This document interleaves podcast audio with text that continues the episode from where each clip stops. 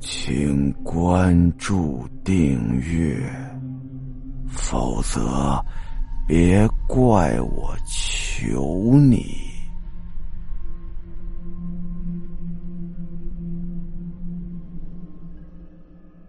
圆圆拽了芳芳一下，芳芳啊，你跟我说实话，是不是厕所里头还躲着什么人？你故意吓唬我的？而芳芳这个时候呢，也愣住了，躲什么人呢？就我一个人住，谁有时间吓唬你呀？芳芳一边说着呀，一边起身跑到了厕所的门口，要打开门自证一下清白。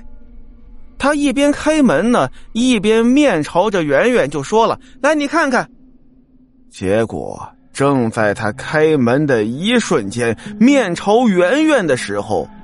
圆圆的下巴都快掉了。这门里头有两只脚，青紫色的，悬空在厕所里头。再看芳芳，能不能看清啊？我给你把灯打开。一边说着呀，一边就把灯给摁开了。但是这灯刚一打开，屋子里所有的灯。就集体都灭了，而圆圆呢，借着厕所窗户透过来的夜光，看清了那两只青色的脚正在缓缓下沉，露出了一个全身红妆的女孩这个女孩的脸，她目前还没有看清楚，但是通过轮廓发现是长头发。而且这女孩正降落在浴室的地板上，看到这一幕，圆圆受惊之下迅速的往后一撤，然后头撞到了后面的墙上。圆圆赶紧在黑夜中摸索着桌子，她的手机在桌面上呢。她拿起手机，打开手电，往厕所方向一照，芳芳哪儿去了？而这个时候，厕所里头传来了声响，圆圆喊了一声：“是芳芳吗？”但是没有人回应他。圆圆仍旧能听到厕所传来的响声，一种物品在摩擦天花板的声音。圆圆拿手机的手都开始抖了，他又喊了一声：“芳芳，芳芳，你在厕所干嘛呢？”你别吓唬我呀！而这个时候，厕所里头传来天花板因为重量震动的声音，紧接着隐约好像是喉咙间发出来的闷响。圆圆突然间整个人就弹了起来，我的天哪！圆圆冲向厕所里，探头一看。一个穿着红衣服的女人在天花板上拉着一条穿过灯顶的晾衣绳，正在紧紧的勒着芳芳的脖子。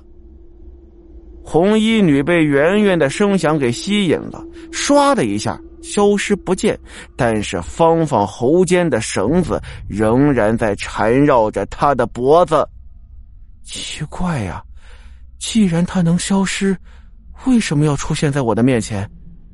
而这个时候，芳芳的手在空中乱舞着。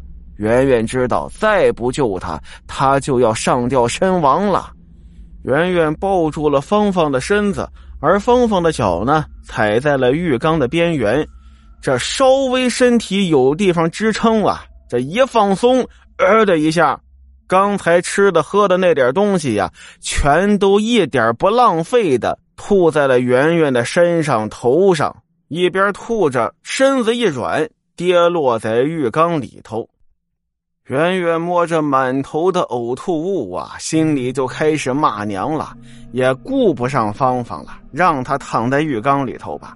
自己拿出浴室里的莲蓬头呢，就开始对着自己身上喷。喷完了之后呢，又去喷芳芳。芳芳被水一喷呢，清醒过来。在浴缸里坐起来了，而这个时候，圆圆突然想到，那个红衣女呢？正在这时啊，家里的灯全部又亮了起来，芳芳呢也恢复了神智。圆圆，这刚才怎么了？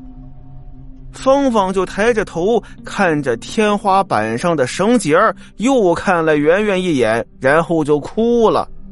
这一哭啊，圆圆被他弄得莫名其妙。你怎么回事啊？你刚才演哪出啊？芳芳就说了：“我我也不知道，我刚才突然觉得好悲伤，突然觉得很想死，然后我一回过神来，就看到你拿水喷我。”中间到底发生了什么？我根本都不知道了。天哪！虽然那绳结打得很粗糙，但是也太快了。从家里的灯灭掉，再到灯全都亮起来，估计没超过两分钟。那个红衣女，她到底是怎么控制人自杀的？算了吧，这些事情都不是他们能想明白的。唯一能想明白的就是赶紧搬家。再后来呀，芳芳去了外地发展，两个人呢逐渐断了联系。后来听说呀，这芳芳时运不济，干什么什么不行，最后又结交了一些坏朋友，染上了毒瘾。听说呀，人已经不在了。